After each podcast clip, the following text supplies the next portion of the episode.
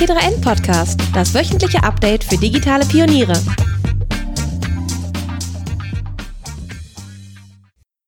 Hallo, das hier ist der T3N Podcast. Mein Name ist Jan Vollmer und ich bin heute zu Gast bei Tillmann Santarius. Hallo Jan, grüß dich. Hi Tillmann.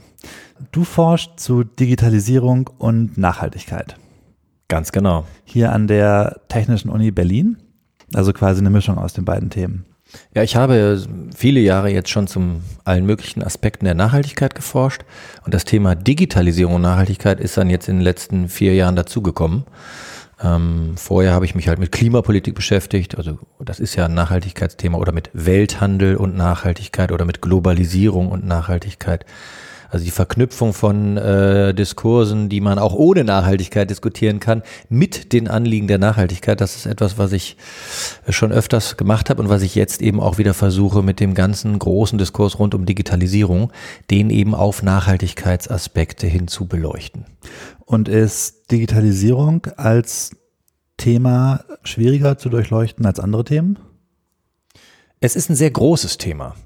Also Landwirtschaft und Nachhaltigkeit ist die vergleichsweise dazu besser überschaubar. Digitalisierung, da kann man ja auch erstmal die Frage stellen, was ist überhaupt Digitalisierung? Wir reden seit sehr langem über das Internet, über IKT, Informations- und Kommunikationstechnologien. Ist jetzt Digitalisierung das gleiche? Ist das ein neuer, einfach nur Trendbegriff oder ist das etwas Größeres? Und wir verstehen Digitalisierung sehr breit also als äh, Einzug von Informations- und Kommunikationstechnologien, Hard- und Software in die verschiedensten Lebens-, Wirtschafts- und Gesellschaftsbereiche. Und damit äh, ist das also ein sehr vielschichtiges Phänomen, diese Digitalisierung, und das macht sie eben auch schwer zu fassen. Also wo würdet ihr da quasi den Anfang setzen und wo den Ende, äh, wo das Ende bei deinem Forschungsgebiet? Ich setze eigentlich eher ungerne Anfänge oder Enden, sondern ich suche nach den Schnittstellen, wo jetzt Facetten der Digitalisierung oder des Digitalisierungsdiskurses ähm, Anknüpfungspunkte, Überlappungen mit Fragen der Nachhaltigkeit haben. Das könnten zum Beispiel auch Fragen der Artenvielfalt sein oder der, des Bodenschutzes. Es, meistens sind es Fragen der Ressourcen und der Energieverbräuche und der CO2-Emissionen. Also deswegen, ich mache da nirgendwo einen Anfang oder ein Ende. Das Thema ist, kann man auch sicherlich noch breiter ausrollen, als wir es schon tun. Aber das Spannende ist eben, wo sind die wirklich äh, neuralgischen Punkte, wo die beiden Sachen zusammenhängen, die Digitalisierung mit den Herausforderungen der Nachhaltigkeit. Und wenn du es jetzt mal ganz konkret sagen müsstest, was ist so das letzte Paper oder das letzte Projekt äh, an dieser Schnittstelle, an dem du gearbeitet hast oder arbeitest? Ähm, wir haben verschiedene parallele Projekte, weil mein Forschungsteam besteht ja aus acht Personen, interdisziplinär, verschiedene Disziplinen, die da forschen, Ingenieurwissenschaften, Psychologie, VWL, äh, Sozialwissenschaften, äh, Marketing. Und ähm, da gibt's verschiedene Projekte. Eins unserer Projekte etwa geht zum Thema Smart Home. Äh, man kann sich sicherlich aus unterschiedlichsten Gründen ein Smart Home System installieren. Das kann einfach nur Alexa Shopping Assistent sein, weil man damit kommunizieren oder konsumieren möchte. Das kann aber eben auch eine automatisierte Heizungssteuerung sein. Das können integrierte Systeme sein, die alles können, vom Smart Entertainment über die Heizungssteuerung bis hin zum Online-Shopping und anderem. Und wir schauen uns jetzt eben an, wo gibt es dabei Fragen, die Energieverbrauch, Stromverbrauch und Heizungssteuerung äh, tangieren, berühren und dementsprechend halt nachhaltigkeitsrelevant sind. Also eine Kernfrage ist, kann man mit so Smart Home Systemen, die auch die Heizung steuern, Energie einsparen durch effizientere Raumwärmegestaltung und auch Nutzwasseraufbereitung? Aber wo vielleicht an anderer Stelle führen diese Systeme dazu, dass auch Mehrverbräuche stattfinden? Und wie verhält sich das dann miteinander, die Einsparpotenziale und die Mehrverbräuche? Und können wir da eine eine schwarze Zahl oder eine rote Zahl am Ende des Tages drunter machen. Und könnt ihr schon sagen, in welche Richtung das geht? Da sind wir nun wirklich gerade mittendrin. Wir haben also eine, mehrere verschiedene Datenerhebungen gemacht. Einmal eine Lebenszyklusanalyse von einem Smart Home System eines typischen deutschen Anbieters. Da gucken wir also quasi, wie viel Energie fließt in die Produktion, aber auch die Nutzung der Geräte rein, der Smart Home äh, Steuerungselemente, der Sensoren und so weiter, der Apps auf den Smartphones. Aber wir schauen uns auch an in, durch eine quantitative Befragung, die wir unter Nutzer und NutzerInnen gemacht haben. wie verhalten sich so Menschen im Smart Home? Heizen sie jetzt zum Beispiel wärmer als vorher oder weniger warm? Haben sie ein anderes Heizverhalten? Und auch, wie wirkt sich das auf Konsum aus? Definieren sich Menschen jetzt stärker über digitalen Konsum als vorher? Salopp gesagt, äh, konsumieren vielleicht mehr äh, Netflix-Filme über das Smart TV, als sie früher Möbel oder Klamotten gekauft haben. Also dann versuchen wir so eine integrierte Betrachtung. Was können wir da schon sagen? Also ganz kurz dazu zu der integrierten Betrachtung.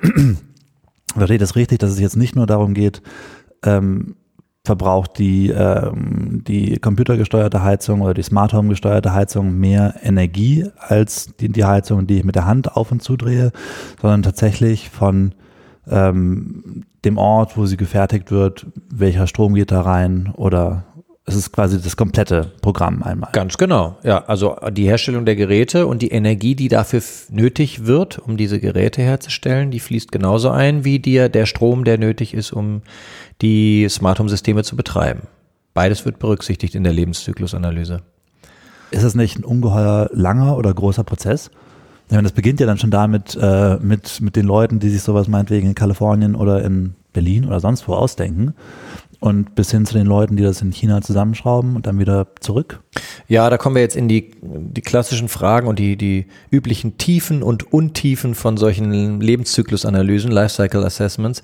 Ähm, das ist natürlich immer irgendwo ein Abgrenzungsproblem. Also irgendwann muss man mal einen Schnitt sagen und sagen, das berücksichtigt man jetzt nicht. Also was derjenige, der sich in Kalifornien die Smart Home Anlage aus denkt, um bei dem Beispiel zu bleiben, dann noch am Wochenende macht mit dem Geld, was er verdient. Das fließt jetzt dann nicht mehr hinein. Äh, aber tatsächlich ist das Abgrenzungsproblem zu lösen. Es ist eigentlich ein Standardvorgang, solche LCAs zu rechnen. Und ähm, da gibt's auch vielfach Werte, auf die man zurückgreifen kann. Also wo man schon sieht jetzt zum Beispiel, was jetzt der Chip etwa äh, in dem Smartphone, was man benutzt, um mit der App das Smart Home zu steuern. Was der jetzt an Energie in der Produktion äh, verwendet hat, das erheben wir nicht mehr selber, sondern das nehmen wir auf bestehenden Datenbanken, die es zu Lebenszyklusanalysen bereits gibt. Und so kann man sehr viel auf bestehendes Datenmaterial zurückgreifen, muss das dann aber eben neu kombinieren und für diese konkrete Smart Home Anlage, die wir uns angucken, dann eben ganz konkret berechnen. Hm. Und ähm, Lässt sich da jetzt schon absehen, ob das äh, eher eine rote oder eine schwarze Zahl ist? Wir sind noch nicht ganz am Ende, also ich kann jetzt noch keine konkreten Zahlen nennen, aber was wir sehen können, auch auf der Basis der Literaturrecherchen, die wir natürlich ebenfalls gemacht haben, ist, dass sich die graue Energie der Geräte, die unmittelbar für die smarte Heizungssteuerung äh, nötig sind, betrifft, dass die sich häufig schon nach ein, zwei Jahren amortisieren kann, also ökologisch amortisieren kann, insofern man eben mit der effizienteren automatisierten Heizungssteuerung tatsächlich Heizenergie einspart. Graue Energie meinst du? Genau, die graue Energie in den Geräten wird nach ein bis zwei Jahren. Aber graue Energie ist die, ist die Energie, die die einfach verbrauchen zum Heizen, oder? Nee, graue Energie ist die Energie, die in den Geräten steckt. Also zum Beispiel die Smart Home Steuerungseinheit die wird hergestellt, dafür fällt ah. Energie an in der Herstellung. Und diese Energie muss ja nun erstmal wieder eingespielt werden durch die Einsparungen, die die Heizungsanlage dann erzielt. Ne, also ich muss quasi erstmal eine Zeit lang Heizenergie einsparen, um das, was das Gerät, mit dem ich die Heizenergie einspare, in der Produktion an Energie gekostet hat, zu amortisieren. So, und danach fange ich dann erst in absoluten Zahlen an einzusparen. Und dieses, äh, dieser, sag ich mal, ökologische Break-Even-Point, der kann nach ein bis zwei Jahren erzielt werden. Ähm, die spannende Frage ist eben, was gibt es für Mehrverbräuche, die durch Rebound und Induktionseffekte in solchen Smart Home äh, Anwendungen geschehen, die die Einsparungen dann wieder zunichte machen. Also häufig sparen NutzerInnen tatsächlich bei der Heizung ein, haben aber dann mehr Verbräuche, weil sie mehr Gadgets in der Wohnung haben, die sie vorher gar nicht hatten, weil sie neue äh, Anwendungen nutzen, der ganze Entertainment-Bereich, Sicherheit, Stichwort vernetzte Alarmanlage, äh, Lichtspielchen, ne, irgendwie im Sonnenaufgang aufwachen, äh, hochgedimmt im Schlafzimmer und so weiter. Und diese Mehrverbräuche muss man gegenrechnen mit den Einsparungen, die man bei der Heizung erzielt hat. Und da kommt man ungefähr auf äh, plus minus null bei raus, sodass wir im Moment sagen müssen, das Einsparpotenzial ist da, aber de facto tragen die Smart Home Systeme wahrscheinlich noch nicht dazu bei, dass wir wirklich hm. äh, in Deutschland damit signifikant Energie einsparen. Aber das heißt, nochmal einen Schritt zurückzugehen, das heißt, ihr berührt ja wirklich jede Menge Forschungsfelder eigentlich. Also ich meine, das klang jetzt nach ähm, einmal halt diese, diese Lifecycle-Analyse, die ihr macht. Dann, das ist Ingenieurwissenschaften, äh, genau. Dann irgendwie zu einem gewissen Grad auch Psychologie.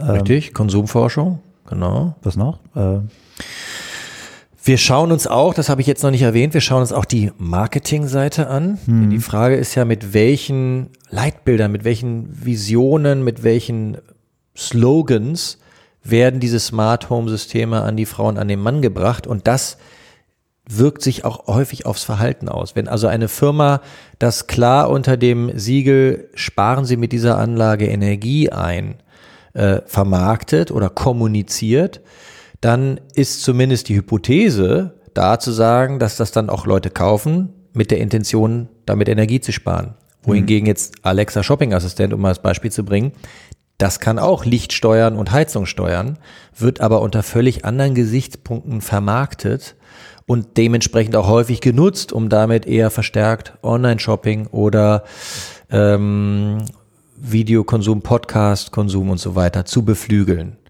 Und deswegen ist natürlich auch die Frage, was macht die Marketingseite, was trägt die dazu bei, hm. dass sich am Verhalten möglicherweise was ändert oder eben, oder eben Einsparpotenziale konterkariert werden durch Mehrverbräuche, die dann von äh, Amazon in dem Fall wahrscheinlich sogar auch gerade gewünscht sind. Natürlich möchte das Unternehmen Amazon, dass der Onlinehandel floriert. Hm. Sonst würden sie die Dinger nicht ver äußern.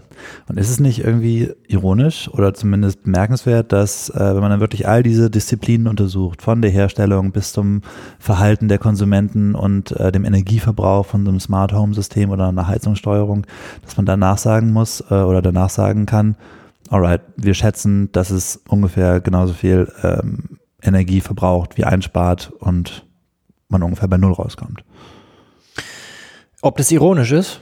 Naja, oder zumindest, äh, ich stelle mir das irgendwie eine interessante Schlussfolgerung vor, wenn man halt ja. viel Energie und äh, Zeit da reingesteckt hat und dann feststellt, plus minus null. Ja, also ich finde das keinesfalls frustrierend. Ich finde es äh, bedauerlich, dass sich die Hoffnung, und jetzt gehe ich, zoome ich mal wieder raus und gehe auf die Big Picture Ebene, dass sich die Hoffnung mit der Digitalisierung quasi automatisch im Vorbeigehen äh, auch gleich noch einen Beitrag zur Ökologie und Nachhaltigkeit zu leisten, dass sich diese Hoffnung nicht erfüllt. Und das ist ja auch so eine der Kernthesen aus unserem Buch Smarte grüne Welt, mhm. wo wir halt sagen, wenn man sich die verschiedenen Bereiche anguckt, wo analog durch digital ersetzt wird, sei es jetzt äh, Online-Zeitung lesen statt äh, gedruckte Printausgabe oder äh, Musikstreaming statt CD kaufen oder Videostream statt DVD-Verleih oder Carsharing, äh, Free Floating zum Beispiel statt äh, Automobilität und ÖPNV. Wenn man sich das alles so in der Summe anguckt, dann kommt genau die Schlussfolgerung raus. Alles in allem ist es eher ein Nullsummenspiel. Es gibt Einsparpotenziale, die werden also aber aufgefressen durch Mehrverbräuche. Jedes für sich würdest du sagen, ob es jetzt ÖPNV ist und äh, Carsharing und oder meinetwegen digitale Zeitung lesen, jedes für sich ein Nullsummenspiel oder? In etwa. Ja. Ah, okay. Und dann jedes für sich übrigens häufig auch hm. äh, aber eben auch in der großen Summe. Ich meine, schauen wir uns Free Floating Carsharing an. Das ist eine tolle Möglichkeit in Innenstädten. Leider gibt es nur in Innenstädten. In den Außenbezirken wäre es noch sinnvoller, Carsharing-Systeme zu haben, weil die Leute da nochmal stärker aufs Automobil angewiesen sind, weil es wenig Alternativen gibt. Aber selbst in der Innenstadt könnte man jetzt ja sagen, es wäre doch eine fantastische Möglichkeit, um die verstopften Städte, die Luftqualität in den Städten zu heben, wenn die Leute gar nicht mehr mit ihrem privaten Auto da rumfahren, sondern sich alle Autos teilen. Es gibt insgesamt viel weniger Stückzahlen an Automobilen. Ähm, ne? Es fahren vielleicht auch sogar mhm.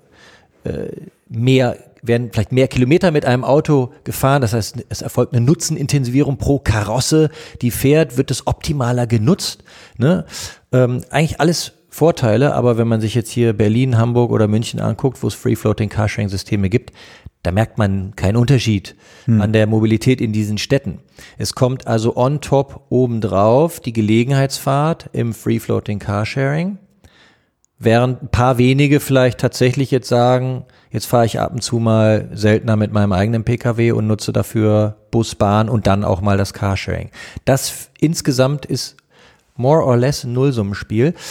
Und jetzt zurück zu der Frage von dir, Jan, ob das äh, nicht frustrierend ist. Ich finde es eher alarmierend, weil wir halt nicht der Hoffnung vertrauen dürfen, Digitalisierung löst die Nachhaltigkeitsprobleme von alleine, sondern sie muss eben klar gesteuert werden. Das ist die zweite große Message aus unserem Buch Smart mhm. Welt. Es gibt ja die Potenziale, damit einzusparen, nur sie kommen halt nicht automatisch. Das heißt, wir brauchen da viel stärker politische Regulierung, auch Incentivierung. Wir brauchen auch stärker eigenverantwortliches Engagement von mhm. Nutzern und NutzerInnen. Ne? Und dann können wir diese Potenziale heben. Aber ganz kurz nochmal, ich bin immer wieder mit dabei, einen Schritt zurückzugehen. Ähm, wieso ist das denn überhaupt so? Also ich meine, wieso landen wir da immer wieder bei einem Nullsummenspiel? Und äh, also ich meine, das kann ja nicht zufällig sein, dass es bei all diesen ähm, Phänomenen der Digitalisierung ähm, dann jedes Mal ein energetisches Nullsummenspiel ist. Das muss ja irgendwie einen Grund dafür geben, oder? Der Grund liegt teilweise in der Digitalisierung und teilweise im allgemeinen Expansionsdrang kapitalistischer Wirtschaften. Ich bringe mal ein ganz anderes Beispiel. Videoconferencing statt Dienstreisen. Hm. Ne, natürlich ist es nicht so, dass jede Videokonferenz, die durchgeführt wird und die ja den, in dem Moment eine Dienstreise ersetzt, selber dazu führt, dass gleich drei neue Dienstreisen durchgeführt werden. Manches Mal vielleicht schon, weil wenn man je mehr man mit Videokonferenzen Arbeitskontakte in entlegeneren Städten oder gar Weltregionen aufbauen kann, desto mehr werden dadurch vielleicht dann auch nachfolgend später irgendwann mal Dienstreisen induziert, die es so nicht gegeben hätte. Dank genau wie bei sozialen Medien, dank äh, Internet und eben Videotelefonie, Skype und so weiter, lässt, lassen sich leichter Kontakte aufbauen und pflegen und ziehen dann neue Dienstreisen nach sich. Aber natürlich ist da nicht nur die Digitalisierung der einzige Triebkraft, sondern insgesamt leben wir in einem System, was uns eine steigende Mobilität ständig äh, nahelegt um die Performance von jedem Einzelnen, aber auch der Gesamtgesellschaft und der Wirtschaft zu optimieren. Ne? Also die wird immer rastloser, die Gesellschaft, und äh, Unternehmen müssen immer mehr neue Geschäftsfelder erschließen und dafür auch neue Dienstreisen machen. Das heißt, äh, es gibt einfach auch äußere externe Wachstumszwänge, die dazu führen, dass beispielsweise Menschen mehr reisen, insgesamt mehr Dienstreisen äh, durchgeführt werden. Und so kommen quasi diese, diese internen Logiken, digitalisierungsinduziert und die externen Wachstumszwänge zusammen. Und beides führt dazu, dass wir eben auch im Bereich äh, Videoconferencing nicht sehen, dass jetzt hier signifikant die Dienstreisen weltweit abgenommen hätten, sondern sie Aber werden ist es nicht interessant, dass weiterhin es wachsen. weder signifikant zunimmt noch signifikant abnimmt, sondern sich bei Null einpendelt.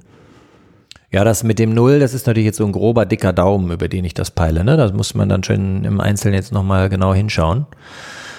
Teilweise können wir das auch. Wir haben das bei E-Books zum Beispiel gemacht. Und bei E-Books ist es so, dass man da relativ konkret sagen kann, man muss ungefähr 30 bis 60 Bücher, je nach Dicke des Buches, gelesen haben. Dann fängt man an, mit dem E-Book-Reader einzusparen. Vorher kostet die Herstellung des E-Book-Readers so viel Energie, dass man damit eigentlich eher hm. in den roten Zahlen landet ökologisch. Aber jetzt für viele Leserinnen und Leser, die da 60, 80 Schinken drauf lesen, ja, die sparen dann Energie ein. Also da kann man es sehr konkret festmachen und das sich dann je nach Nutzerinnen und Nutzer ansehen. Ne? Und einige werden damit einsparen und einige werden eher zu mehr Verbräuchen beitragen. Und deiner Theorie nach, äh, oder jetzt rate ich einfach mal, dass der durchschnittliche Verbrauch dann wahrscheinlich, oder der durchschnittliche, die durchschnittliche Leserate wahrscheinlich bei 30 bis 60 Bücher pro E-Book-Reader liegt? Kommt das die Zahl kenne ich ehrlich gesagt nicht genau. Das müsste man sich jetzt irgendwie, das müssten wir selber nochmal erheben, die Daten. Also nee, die, der gedacht, Durchschnitt der E-Book-LeserInnen, sagen wir mal in Deutschland, die Daten habe ich keine Zahl. Ich habe nur gedacht, wenn wir da auch wieder auf diese Null Meine Vermutung wollten. wäre ehrlich gesagt, dass der Durchschnitt es nicht schafft, auf 30 bis 60 Bücher pro E-Book-Reader zu kommen. Bevor er an der Stelle. Dann wäre es ja quasi. Weil, und genau, da werden zwei Trends dagegen wirken. Erstens, jeder E-Book Reader und jede E-Book-Readerin werden wahrscheinlich auch ab und zu nochmal einen analogen Schmöker in die Hand nehmen. Hm. Allein wenn sie ihn geschenkt bekommen am Geburtstagstisch, dann werden sie ihn nicht zurückgeben und gegen ein EPUB oder PDF eintauschen. Hm. Und zweitens, die Dinger gehen kaputt, es kommen neuere Modelle raus, äh, der Akku äh, macht schlapp und äh, bevor man dann diese 30, 60 Bücher erreicht hat, muss man sich vielleicht schon ein neues Gerät kaufen. Also meine Vermutung, ohne dass ich die genauen Zahlen kenne, wäre eher, dass äh, mit den E-Books, die so im Umlauf sind, äh, nicht eingespart wird. Aber liegt dann, dass man letztendlich immer bei dieser Null landet, könnte das auch daran liegen, dass ähm, die Energie, die gespart wird, wieder für eine Verbesserung des jeweiligen Service ausgegeben wird oder für ein Update sozusagen?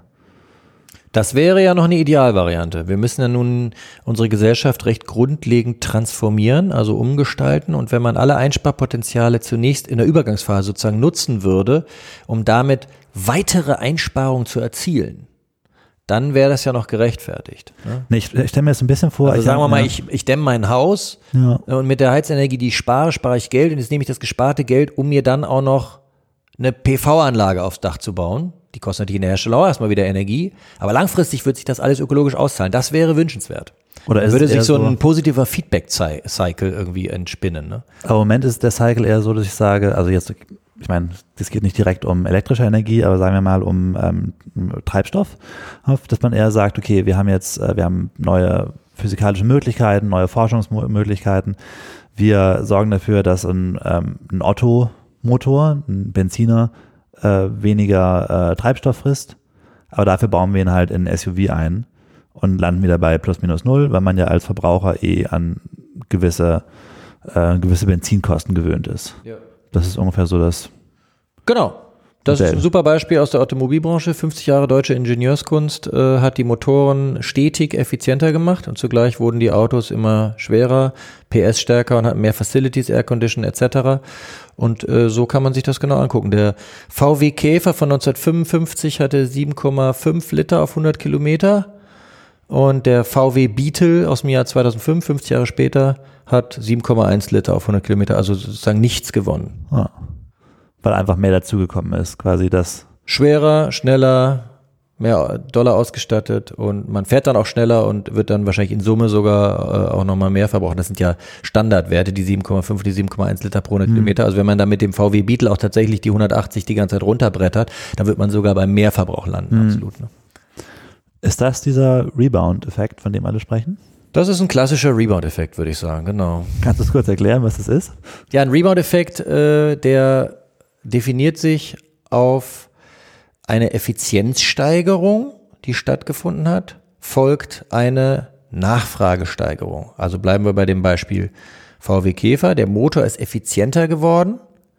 Jetzt könnten die Menschen damit VW Käfers bauen oder kaufen, die ähm, drei Liter nur noch verbrauchen auf 100 Kilometer. Das würde die Motorentechnologie hergeben. Stattdessen werden aber stärkere, schnellere Autos nachgefragt und das Einsparpotenzial der effizienteren Motorentechnologie ist dahin. Das heißt, ein Rebound-Effekt äh, ist eine effizienzbedingte Nachfragesteigerung. Und so lassen sich ganz viele Beispiele finden, auch gerade aus den Bereichen der Digitalisierung, ähm, wo eben sich Effizienzsteigerungen erzielen lassen. Denken wir nochmal ganz lebensweltlich an unsere Kommunikation. Ein Brief zu schreiben dauert sehr, sehr lange. Und davon wird man auch nicht 60 bis 80 Stück am Tag absetzen, geschweige denn 250 oder 500. Aber so eine SMS oder auch eine E-Mail, die schreibt sich halt wesentlich schneller. Die liest sich, also empfängt sich auch schneller, liest sich schneller. Das hat also zu einem wahnsinnigen äh, ja, explosionsartigen Zuwachs an Kommunikation geführt, so dass wir am Ende gar keine Zeit sparen. Also die Idee, mit einer E-Mail gegenüber einem Brief Zeit zu sparen, ist ad absurdum, weil wir es hier mit einem Zeit-Rebound-Effekt zu tun haben, dass die, die Zeitersparnis, die die E-Mail verschafft, wird aufgefressen durch mehr E-Mails, die geschrieben und gelesen werden. Und so ist der Einspareffekt dahin. Wir haben also eine Nachfragesteigerung, mehr Nachfrage nach E-Mails aufgrund der Effizienzsteigerung, dass eine E-Mail zeiteffizienter, schneller zu schreiben ist. Und das lässt sich auch eben in ganz vielen Bereichen zeigen. Und das ist jetzt so ein Effekt, der quasi einmal komplett sich durch die Digitalisierung zieht. Genau, das ist einer der, der beiden Effekte. Digitalisierung führt wahrscheinlich gar nicht unbedingt immer dazu, dass es äh, eine Effizienzsteigerung äh, gibt. Es können auch andere Effekte auftreten. Ein anderer Effekt ist zum Beispiel der Induktionseffekt. Was heißt das jetzt hier wieder? Da werden quasi neue Verbräuche induziert, aber nicht, weil etwas effizienter geworden ist, sondern weil es einfach neue Möglichkeiten, neue Optionen gibt. Kommen wir nochmal zurück zum äh, Smart Home. Ja, ich kann die Heizung effizienter gestalten mit Hilfe von einem Smart Home und dann sage ich vielleicht prima, dann äh, hebe ich die Raumtemperatur im Raum ein bisschen an, weil ich es gerne mollig warm habe. Oder ich, das ist der gesamtgesellschaftliche Trend, Menschen legen sich immer größere Wohnungen zu, Quadratmeter pro Person steigt an, weil wir es uns leisten können, weil die unter anderem die Heizungssysteme effizienter geworden sind. Aber ein Induktionseffekt erfolgt dann, wenn die Leute sagen, hey, jetzt habe ich so ein Smart Home System, jetzt kann ich eigentlich auch mir echt noch eine vernetzte Alarmanlage holen und WLAN-gesteuerte Lampen und vielleicht auch noch vom klassischen Fernseher auf ein Smart TV umsteigen, weil ich das dann alles mit einer Anlage vernetze. Total praktisch, kann ich von extern alles steuern und überhaupt, da gibt es viele neue Facilities, die gab es vorher so gar nicht. Total geil, will ich haben. Das heißt, hier ist gar nicht die Effizienzsteigerung die Ursache, dass man sich jetzt Smart TV oder Alarmanlage zulegt, sondern eher die Optionensteigerung, hm. dass ich aufgrund der vielen Möglichkeiten, die mir Smart Home Systeme bieten, dann einen Mehrkonsum äh, äh, erlebe. Das heißt, die beiden großen Effekte oder Phänomene in der in deiner Forschung sind äh, dieser Induktionseffekt und der Rebound-Effekt. Ja, so könnte man das sagen. Mhm. Hast du selbst ein Smart Home System? Noch nicht, aber ich trage mich tatsächlich mit dem Gedanken, das jetzt auszuprobieren. Ich probiere immer gerne selber alles aus, bin mein eigenes Versuchskaninchen. Da ich gerade mein, äh, also wir haben privat ein Haus erworben und das werde ich jetzt unter sehr äh, strikten ökologischen Kriterien umbauen. Auch mit Quadratmetersteigerung zum letzten Haus, oder? Das sogar nicht, aber leider war auch das letzte schon genau genommen zu groß. Immerhin, das neue ist ein bisschen kleiner. Nein, aber wir werden da jetzt eine mit Photovoltaikanlage gekoppelte Heizungsanlage äh, neu installieren. Da ist eine alte Ölheizung drin. Und mhm. natürlich überlege ich dann, das auch mit so, einem, mit so einer Smart Home Anlage zu verknüpfen. Ich denke mir, kommen wir nochmal zum Thema Rebound oder auch Induktionseffekte. Wenn Menschen intrinsisch motiviert sind, zum Beispiel intrinsisch ökologisch motiviert sind, ich will was fürs Klima tun, ich möchte Energie sparen, dann ist die Gefahr für Rebound und Induktionseffekte deutlich kleiner. Hm. Weil ich bin ja nicht der Typ, der mir jetzt so eine äh, Smart Home Anlage dann einbaut, um dann mir gleich noch den Smart TV und die Alarmanlage zu holen. Äh, ich sage nicht, dass ich vor allen Rebound-Effekten gefeit bin. Ich selber werde auch Rebound-Effekte hervorrufen. Teilweise werden sie uns auch nach gerade aufgenötigt, nämlich von den externen Wachstumsanforderungen, die das System, sage ich mal, oder unsere Arbeitsumgebung an uns stellt. Ne, da ist niemand vorgefeit. Aber ich glaube, wenn Menschen intrinsisch motiviert sind, dann können sie damit äh, mit einer Effizienzsteigerung eher dazu beitragen, diese Einsparpotenziale auch zu realisieren. Also jemand, der wirklich darauf achtet, dass er jetzt weniger reist, und dann noch Videoconferencing einsetzt, ne, das kann einen tollen Beitrag leisten. Mhm. Und genauso ist es in den anderen Bereichen auch. Jemand, der sein Auto wirklich abschafft, der kann auch gut und gerne ab und zu eine Fahrt mit einem Free Floating Carsharing mhm. machen. Der wird netto immer noch einen guten Beitrag zur ökologischen Verkehrswende leisten. Ich war im Mai auf der dem Green Tech Festival äh, im Flughafen ähm, Tempelhof, im alten Toll. Flughafen Tempelhof. Warst Wie war das? Ich war leider nicht da. Wie war das? Äh, Sehr ja, es gab, es gab viele Dinge, die ich dachte, die ich mal mit dir anspreche. Zum Beispiel gab es da ein, äh, neue Elektro, ein neues Elektroauto mit, ich glaube, 1900 PS. 1900? Für zwei, zwei Millionen, glaube ich, sollte das kosten. Nicht von Tesla demnach. Nee, nicht von Tesla. Äh, und das war so der Punkt. Ich meine, es gab dieses Elektroauto mit äh, 1900 PS. Es gab ich glaube, ähm, Elektrohelikopter, wo, glaube ich, ein oder zwei Leute reinpassen, maximal.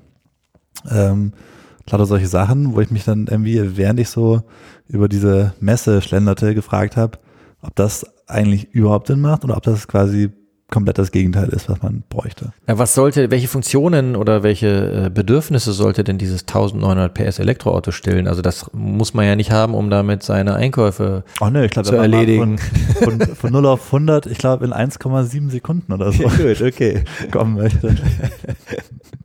Dann braucht man sowas. Bei den Dingern ist die Wahrscheinlichkeit vermutlich eher gering, dass sie sich als das Standardautomobil in der Bevölkerung durchsetzen. Ja, es gibt ja auch so Leute, die machen einen Witz und sagen, so ein Porsche 911 der einfach wahnsinnig viel Geld kostet und sehr, sehr lange hält. Ne? Die Dinger haben ja eine, eine, eine sehr hohe äh, Verarbeitungsqualität, dass das eigentlich ein Beitrag sei zur Nachhaltigkeit weil man in so einen Porsche so viel Geld versenkt und in der Regel so wenig Kilometer damit fährt, dass man äh, wahrscheinlich dümmere Sachen gemacht hätte fürs Klima, wenn man das Geld anderweitig ausgegeben hätte. Ne? Vielleicht lässt sich das auf dieses Elektroauto äh, äh übertragen. Also mit den zwei Millionen, die man dann in so eine Karosse versenkt, könnte man ja auch irgendwie äh, 30 Urlaubsreisen nach Thailand machen. Das wäre auf jeden mhm. Fall schlechter fürs Klima. Mhm. Also es ist alles immer relativ komplex, ne? Also es hängt, man kann jetzt nicht, ich hätte jetzt, ich hätte jetzt gern dieses äh, 2 Millionen Euro Auto verteufelt, aber so einfach ist es nicht. naja gut, man muss sich natürlich schon fragen, warum werden solche Sachen angeboten? Und das äh, Spannendere finde ich jetzt eher nochmal die Frage ähm, Elektrohelikopter. Hm. Also diese ganze Idee der Volocopter oder der Flugtaxis, die ja auch in Dubai jetzt im, ja. im, schon im Testbetrieb sind. Gibt auch zwei deutsche Unternehmen, die daran beteiligt sind Flugtaxis, selbst fliegende, äh, mhm. ja, im Grunde sind das Personendrohnen zu entwickeln und ma zur Marktreife zu bringen. Also da sehe ich zum Beispiel eine ganz große Gefahr, weil es ist bei aller äh, Elektromobilität, die in den Dingern steckt, die schon mal besser ist als äh, natürlich ein klassischer Hubschrauber, der äh, Benzin oder äh, Kerosin verbrennt. Ähm, besonders dann, wenn der Strom für den, äh, für den Volocopter dann irgendwie aus Erneuerbaren kommt, das ist natürlich schon mal etwas besser. Aber es wird immer energieintensiver sein, Menschen und Güter durch die Luft zu transportieren, mhm. als auf dem Boden. Und wir sind ohnehin eine relativ rastlose Gesellschaft, die durch die letzten 20 Jahre Digitalisierung schon sehr viel schneller geworden sind. In vielen Arbeitsumfeldern und privaten Situationen auch so schnell geworden sind, dass die Menschen gar nicht mehr damit ihr Wohlbefinden steigern, sondern es ist eher zu Stress. Burnout mhm. und äh, weniger Resonanzerfahrung im Leben führt, äh, beigetragen hat. Insofern, wofür brauchen wir diese Volocopter? Das können irgendwelche Nischenanbieter sein oder Dienste, aber wenn sowas in die breite Bevölkerung kommt oder als Lufttaxis, um sich vom Arbeitsplatz nach Hause oder zur nächsten äh, Party zu befördern, dann ist es natürlich irgendwie mit der Ökologie dahin. Dann haben wir ein Problem. Ähm, und insofern denke ich auch da wieder jetzt zurück zur Message, wir müssen die Digitalisierung gestalten und äh, politisch auch stärker regulieren. Also gerade so ein Thema wie Flugroboter, ähm, das gleiche hatten wir jetzt ja bei diesen Free-Floating äh, Elektrorollern. Ne? Ja, genau. Was da muss sozusagen eine Regulierung her. Wenn, ne? wenn, die, wenn die dazu beitragen, dass wirklich Verkehr, der bisher klimamäßig schlechter ist, ersetzen, dann ist es eine gute Sache. Aber wenn es einfach nur on top obendrauf kommt zu den ganzen Anwendungen, dann äh, werden wir dafür wieder den Nullsummeneffekt oder sogar einen Brandbeschleuniger für noch ein schlechteres Klima haben. Kannst du das bei E-Rollern ungefähr absehen äh, oder hast du da schon eine Idee, in welche Richtung das gehen könnte? Na, ich denke, der, so ein E-Roller, der müsste integriert betrachtet werden in der wandelnden Mobilität, insbesondere in Städten. Hm. Wenn wir jetzt einerseits die Anstrengungen intensivieren, das private Automobil aus den Städten zu verbannen durch Parkraumverengung, durch äh, Parkraumverteuerung, durch Spritsteuern, durch äh, Anforderungen an äh, Emissionswerte und so weiter und so fort, dann macht es total Sinn, parallel dazu neue Mobilitätsangebote zu schaffen. Ich finde ja am allerbesten Free-Floating Bike-Sharing-Systeme. Mhm. Ne, die gibt's ja auch schon überall und das ist einfach nur genial, das zu nutzen in so einer Stadt wie Berlin, wo ich damit ja auch gerne einfach nur von der einen U-Bahn zur nächsten S-Bahn-Station fahre oder mhm. halt die letzte Meile nach Hause, wo ich vielleicht keinen Bus oder Straßenbahn mehr zur Verfügung habe. So, kann ich auch einen Elektroroller nehmen. Ne?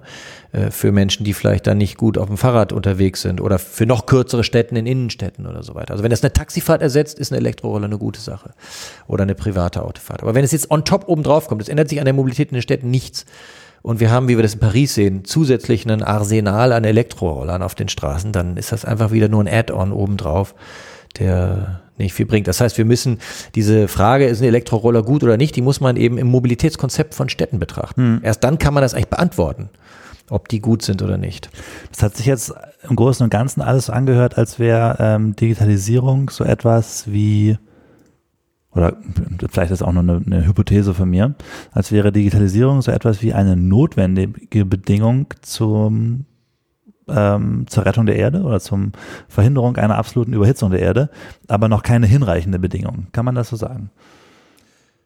Der zweite Teil, den würde ich äh, unterstreichen, keine hinreichende. Ob es jetzt eine notwendige ist, sei auch nochmal dahingestellt. Also da muss man schon auch fast die Nadel im Heuhaufen suchen, hm. um Bereiche der Nachhaltigkeit, nehmen wir mal die verschiedenen Bedarfsfelder, äh, Mobilitätswende, Agrarwende, Konsumwende, um sozusagen da zu sehen, wie die Digitalisierung notwendig ist, um hier ein Umsteuern hinzukriegen. Ich glaube, man könnte da sehr, sehr viel auch ohne Digitalisierung schaffen.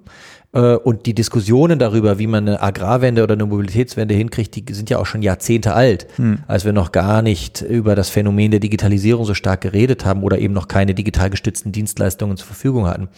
Deswegen mit dem notwendig, da würde ich eine Klammer drum machen. Ich glaube halt, dass sie, dass äh, digitale Anwendungen, wenn sie gut gestaltet sind, vieles erleichtern. Nochmal zur Mobilitätswende, es hat sich halt in den letzten Jahrzehnten als extrem schwierig erwiesen, den Menschen etwas anderes schmackhaft zu machen als das private Auto. Hm. Und jetzt erleben wir sowieso ein kleines bisschen so eine Kulturwende bei jüngeren Menschen, die gar nicht mehr so unbedingt Bock haben, äh, erstmal jahrelang zu arbeiten, um sich endlich das lang ersehnte Automobil zu leisten, sondern die sagen, hey, ich äh, spare mir das Geld eigentlich lieber und bin flexibel mit verschiedenen Verkehrsträgern unterwegs Leider auch öfter mit dem Flugzeug dann, ne? aber mhm. trotzdem erstmal so vom Ansatz, das schafft eine gute Gelegenheit, um zu sagen, aha, wenn denn nun nicht mehr jeder seinen privaten äh, Wagen in der Einfahrt stehen haben muss, wie können wir dann Mobilität in Städten anders organisieren? Und da kann Digitalisierung unglaublich bei helfen. Sie wäre vielleicht nicht notwendig, aber wie ich schon sagte, so Free-Floating Bike-Sharing-Systeme oder eine App, die mir eben zeigt, wie ich mit Bus, Bahn und am Ende vielleicht noch einer Mitfahrgelegenheit oder eben einer, äh, einem Sammeltaxi oder so weiter von A nach B komme, das ist einfach eine große Erleichterung und das wird es vereinfachen, insbesondere für PolitikerInnen, auch dann Regeln durchzusetzen, um zu sagen, so, und jetzt machen wir hier auch eine Verkehrswende und drängen die, äh, die Dominanz des Autos etwas zurück, weil es gibt genügend Alternativen, die auch komfortabel und günstig sind für Menschen, ne, mit zwei, drei Klicks auf dem Smartphone auch mobil von A nach B zu kommen. Und ja. da erhoffe ich mir so einen Schwung rein, dass quasi die Digitalisierung zum Beispiel so einen neuen Frühling für ÖPNV und nutzungsgeteilte Mobilität ermöglicht und dass man dann leichter auch umsteuern kann und wegsteuern kann vom Auto. Hm. Also ich sehe vor allem die, die Rolle in der Digitalisierung so ein bisschen als Beschleuniger oder Vereinfacher um Hemmnisse, mit denen sich die Nachhaltigkeitsforschung seit Jahrzehnten irgendwie rumquält, vielleicht ein bisschen schneller überwinden zu können. Also alleine können Sie es auf jeden Fall nicht reißen. Ähm, was müsste quasi noch dazukommen? Ist es dann, sind das dann politische oder regulatorische Maßnahmen oder? Genau, genau. Also der, ich glaube, wir brauchen einen vollen Policy-Mix für die, für eine Gestaltung einer nachhaltigen Digitalisierung. Hm. Das muss einerseits Regulierung sein. Ähm, also zum Beispiel selbstfahrende Autos im Robotaxi-Betrieb, das muss, wenn die denn mal kommen, das muss klar reguliert sein, dass die nicht dem ÖPNV äh, den Rang ablaufen dürfen, sondern die müssen zusätzlich zum ÖPNV kommen, aber nicht in Konkurrenz zum ÖPNV. Sowas lässt sich bei der Lizenzvergabe für so Robotaxisysteme lässt sich das regulieren. Da muss aber der Gesetzgeber ran die, wenn jetzt eine Firma kommt, ein Startup, die das erste Robotaxisystem aufbaut, dann wird die das nicht von alleine machen. Ne, so. Also wir brauchen Regulierung, wir brauchen auch finanzielle Unterstützung. Also konkret würde das heißen, dass man jetzt sagen müsste, wenn, sagen wir mal hypothetisch, Uber ist die erste Firma, die das Robotaxi bauen würde, dann müsste man sagen, hey, ihr könnt ihr damit gerne in Deutschland fahren, aber auch nur, wenn ich damit in Berlin mit der BVG-Fahrkarte äh, mich reinsetzen kann. Zum Beispiel so. Oder wenn halt nur Routen angefahren werden, die nicht gleichzeitig von äh, Massenverkehrsmitteln, die immer ökologisch besser sein werden, äh, angesteuert werden. Ne? Also dass quasi nicht das Robotaxi äh, parallel zur S-Bahn-Linie fährt. Lässt, ließe sich über den Algorithmus super leicht steuern, sowas. Mhm. Ne? Ähm, da gibt's viele Möglichkeiten, glaube ich. Natürlich auch über die Preisgestaltung lässt sich das steuern, dass Menschen den ÖPNV äh, bevorzugen gegenüber dann von mir aus dem Robotaxi oder dem äh, Sammeltaxi, also auch da lässt sich mit Steuern viele Möglichkeiten, hm. denke ich. Äh, aber bisher wird da zu wenig unternommen. Und es ist sicherlich nicht nur Regulierung, es ist auch Incentivierung. Wir müssen so Plattformen für äh, digitale Vernetzung von Nahverkehrssystemen müssen gefördert werden. Das kommt auch zu wenig. Sowas wie Yelby, glaube ich. Ganz genau, sowas wie Yelby, sowas muss, müssen ganz viele Kommunen in ganz kurzer Zeit jetzt kriegen. Ähm, und da braucht es auch Incentivierung von der Politik und auch durchaus vielleicht mal eine Subventionierung. Aber es braucht immer auch das Umdenken der Menschen. Also wir kommen nicht raus. Ne? Die, die, die User oder die Bürgerinnen und Bürger, die sind auch immer gefragt. Also wenn, wenn, solange die Präferenzen sich nicht wandeln äh, oder wie ich eben gerade gesagt habe, nicht mehr Leute sich auch ökologisch intrinsisch dafür interessieren, dann wird es auch sehr schwierig sein, da die entsprechende Regulierung für einzuführen. Aber das, also das sind alles jetzt äh, Maßnahmen, die du angesprochen hast, die sehr auf das Nutzungsverhalten abzielen wenn ich vorhin richtig verstanden habe, macht quasi die Produktion oder meinetwegen die Frage, wo kommt das, äh, das ähm, äh, wo kommt die Technik her, äh, wo kommt die Energie für die Technik her oder die, die Energie, mit der die Technik produziert worden ist, auch keinen äh, oder mindestens auch einen genauso großen Anteil aus. Müsste man dafür auch regulieren, oder? Ganz genau, unbedingt. Also wir haben ja schon allererste Ansätze der Regulierung, beispielsweise beim Vereinheitlichung von Ladegeräten und äh, Netzsteckern von Smartphones mhm. oder überhaupt digitalen Geräten. Ähm, das ist so ein allererster Ansatz, wo man sieht, wie reguliert werden kann. Ich denke, wir brauchen eine umfassende Designrichtlinie, Ökodesign-Richtlinie für IT-Geräte. Hm. Ähm, also bleiben wir beim Smartphone, dass das modular aufgebaut ist, dass es reparierfähig ist, dass die ähm, Anbieter äh, angehalten sind, äh, Software-Updates bis zum Ende der physischen Lebenszeit des Gerätes bereitzustellen. Da vieles dergleichen mehr kann äh, gesetzgeberisch reguliert werden äh, und äh, auch, dass die, dass so etwas wie Obsoleszenz und Haltbarkeit von Geräten verbessert wird, kann über etwa verlängerte Garantiezeiten und so weiter gesetzlich äh, ja, angereizt werden zumindest. Also da ist eine, da ist viel Regulierung vonnöten und wir haben Ökodesign-Richtlinien sehr erfolgreich in anderen Bereichen und jetzt brauchen wir die für IT-Geräte auch und dann gibt es vielleicht auch einen höheren Anteil an Fairphones im Markt Mhm. oder eben konventionelle Smartphones, die dann wesentlich fairer und ökologischer hergestellt werden als bisher. Aber den großen Hammer, zum Beispiel CO2-Deckelung, das, den würdest du jetzt nicht schwingen. Das würdest du sagen, geht auch so mit kleineren. Das brauchen wir sowieso auch, ähm, aber das ist jetzt keine spezifische Maßnahme, um Digitalisierung zu gestalten, sondern das sind natürlich die allgemeinen klimapolitischen Instrumente, über die wir ja schon sehr lange streiten. Ähm, also, dass wir äh, so etwas wie das 1,5 Grad Celsius Ziel nur erreichen können, wenn wir CO2-Deckelung haben, äh, ein Kohleausstiegsgesetz jetzt kommt in den nächsten Monaten in Deutschland, was wirklich diesen Namen verdient und nicht ein äh, Kohlebetriebsverlängerungsgesetz wird. Äh, das sind jetzt allgemeine Maßnahmen, ne, die dann dazu beitragen, dass der Anteil an erneuerbaren Energien im Netz steigt und die CO2-Emissionen runtergehen. Das brauchen wir natürlich unbedingt parallel. Aber macht es Sinn, über die Maßnahmen ähm, oder die, die Sparmaßnahmen meinetwegen in der Digitalisierung nachzudenken, solange diese allgemeinen Maßnahmen noch nicht gegeben sind? Oder ist das eine die Voraussetzung für die Sinnhaftigkeit des anderen? Nee, ich glaube, also die Welt ist komplex und äh, wir müssen auf allen Feldern regulieren. Ich glaube auch nicht, dass nur der Kohleausstieg alleine und ein gedeckelter CO2-Emissionshandel alles richten wird. Ähm, Stichwort Smartphones nochmal. Diese Geräte werden ja gar nicht in der EU hergestellt. Wenn man also etwas an der Haltbarkeit, Reparierfähigkeit, an der verringerten grauen Energie in diesen Geräten äh, äh, erzielen möchte, dann kann man das nur mit Hilfe von Regulierung machen, nicht durch einen EU-weiten Emissionshandel, weil die Geräte werden aus China importiert. Und ähm, hast du dir mal überlegt, oder ich meine, wenn, wenn du jetzt einen Maßnahmen- oder Forderungskatalog du persönlich aufstellen könntest, das von den Sachen, die am dringendsten passieren sollten, äh, auf dem, äh, auf den, ähm, in der Schnittmenge von Digitalisierung und Nachhaltigkeit, was wäre das? Ja, um vielleicht nochmal ein paar Bereiche anzusprechen, die wir bisher noch nicht äh, berührt Mhm. haben in dem Interview. Einige der ökologischen Instrumente hatte ich ja schon genannt, etwa IT-Design-Richtlinie oder Verteuerung von äh, Strom zum Beispiel oder ähm, äh, ein Runterfahren von Emissionen. Was ich glaube, aber was ganz genauso wichtig, denn wir reden ja nicht nur von ökologischer Nachhaltigkeit, sondern auch von sozialer Nachhaltigkeit, ist die ganze Frage, wer profitiert eigentlich von einer zunehmend digitalen Gesellschaft? Äh, Und da halte ich äh, zwei Aspekte für besonders wichtig. Zum einen die Frage des Monopol- und Kartellrechts. Wir haben es ja in den letzten zehn Jahren mit einer beispiellosen Macht- und Finanzakkumulation bei ganz wenigen äh, IT-Giganten äh, äh, ges- zu, zu tun gehabt. Äh, Und das ist natürlich höchst bedenklich. Zum einen in ökonomischer Hinsicht, weil hier ähm, eine Monopolisierung stattgefunden hat vor allen Dingen zum Beispiel eine Monopolisierung von Daten und von Wissen, die so kartellrechtlich bisher gar noch nicht im Kriterienkatalog äh, aufgeführt war. Also es, das hat bisher kaum eine Rolle gespielt. Es werden sich kartellrechtlich vor allen Dingen immer Verbraucherpreise angeguckt, aber nicht die Frage, wer jetzt Datenhoheit hat oder äh, über das Wissen der Menschheit verfügt.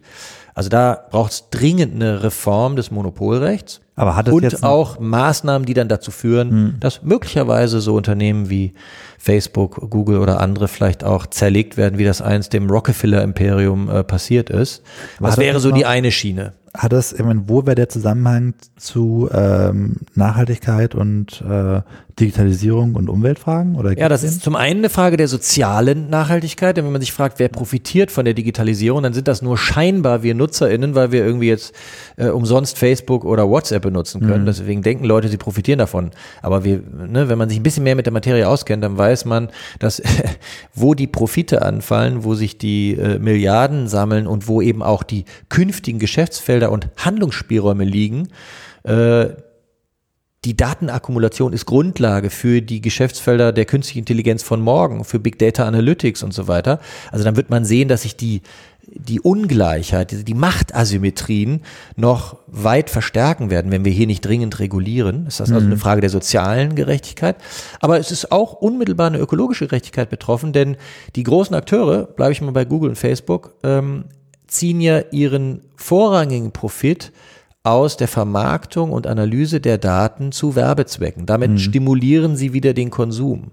Und so kommt es eben, dass äh, das Geschäftsmodell von Mark Zuckerberg eben nicht nur die Demokratie und Meinungsfreiheit untergräbt, sondern eben auch den Ru Planeten ruiniert, weil wir alle mehr konsumieren. Wenn man sich anguckt. Kann man das so sagen? Kann man da Studien?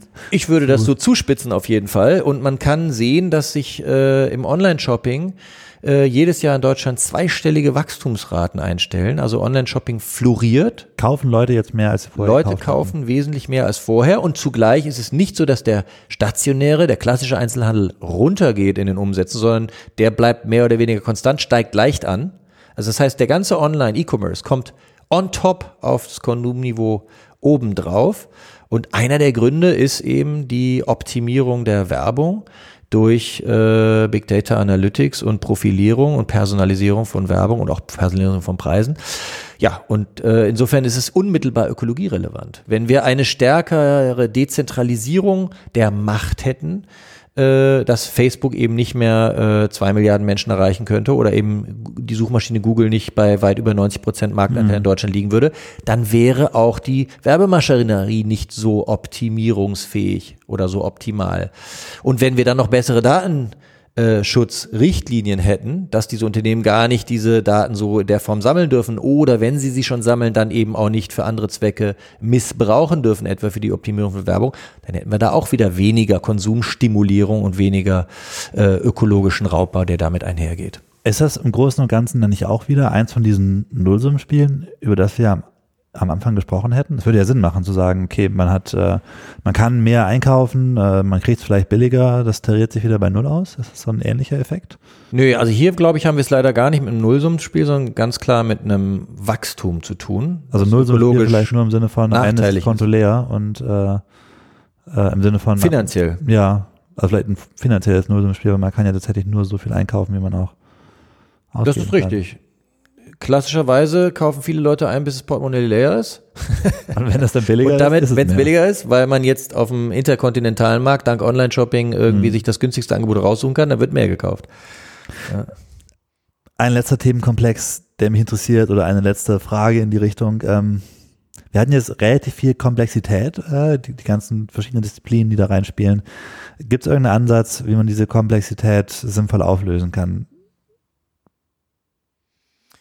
Was meinst du mit auflösen? Oder vielleicht, wie man damit umgehen kann. Weil ich meine, wenn man jetzt, also wenn man jetzt diese Probleme hat, die wirklich von, äh, von Ingenieurswissenschaft über Psychologie, über Marketing bis meinetwegen zu Google und Facebook reichen. Das berührt ja eigentlich mehr oder weniger, wenn man jetzt ähm, in, in einem Zeitungsformat denken würde, würde das mehr oder weniger alle Ressorts einer Zeitung berühren. So mehr oder weniger alle Themen, die man die einen so beschäftigen äh, im Großen und Ganzen. Also wie kann man mit dieser Komplexität und der, der Breite des Themas umgehen, um dann noch Lösungen zu finden und nicht zu sagen, sorry, das ist einfach alles zu komplex. Naja, ich bin aber jetzt äh, eher ein Freund davon, auch immer mal wieder auf die ganz hohe Komplexitätsebene zu kommen, um übergreifende Lösungen zu finden, so dass man nicht in Silos irgendwelche Detaillösungen erfindet, die dann aber wieder anderen Zielen widersprechen. Aber wenn, wenn du jetzt willst, du kannst natürlich Komplexität reduzieren, indem du über ganz konkrete Phänomene sprichst. Also wenn wir jetzt zum Beispiel uns nur das Carsharing vorknöpfen oder nur das Smart Home, dann ist es ja schon wesentlich weniger komplex. Wir haben ja jetzt so einen Ritt durch die verschiedensten Themenfelder gemacht. Ne? Aber ich meine, Aber wenn es ja fast so eine fast ein komplettes Weltmodell bauen. Wenn man jetzt sagt, wir haben Carsharing, da muss man beachten, wo sind die Autos gefertigt, wie viel Energie fließt da rein, wie verhalten sich Nutzer, wie äh, werden die äh, im, in der Struktur einer Stadt gebraucht. Da muss man ja fast mehr oder weniger ein komplettes Weltmodell programmieren, um noch Aussagen darüber treffen zu können.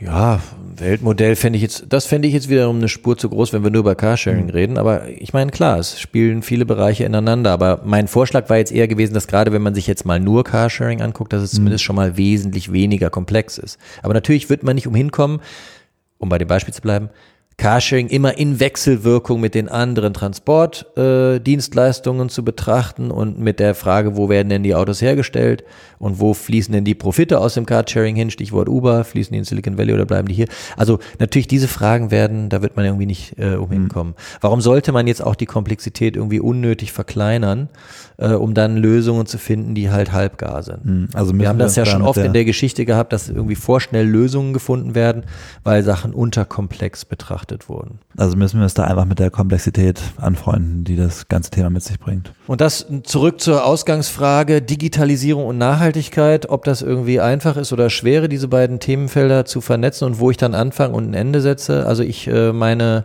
meine Erfahrung eben mit der Digitalisierungsdebatte im Gegensatz zu vorherigen Diskursen, die ich miteinander verknüpft habe, ist, dass das ein recht komplexes Feld ist und dass, mhm. weil Digitalisierung eben so ein sehr vielfältiger Werkzeugkasten ist von allen möglichen Tools und Anwendungen und Geräten auch wiederum, äh, dass es da echt recht schwer ist, den Überblick zu bewahren und das ist eine große Herausforderung. Hm. Wow, ich bin gespannt. Äh, wir haben in der nächsten Ausgabe den Ansatz, das zumindest ein bisschen aufzulösen, diese Komplexität Super. zwischen Digitalisierung und Nachhaltigkeit. Und äh, ja, bis dahin vielen Dank für das Gespräch. Danke, hat Spaß gemacht. Tschüss, Jan. Ciao. T3N Podcast, das wöchentliche Update für digitale Pioniere.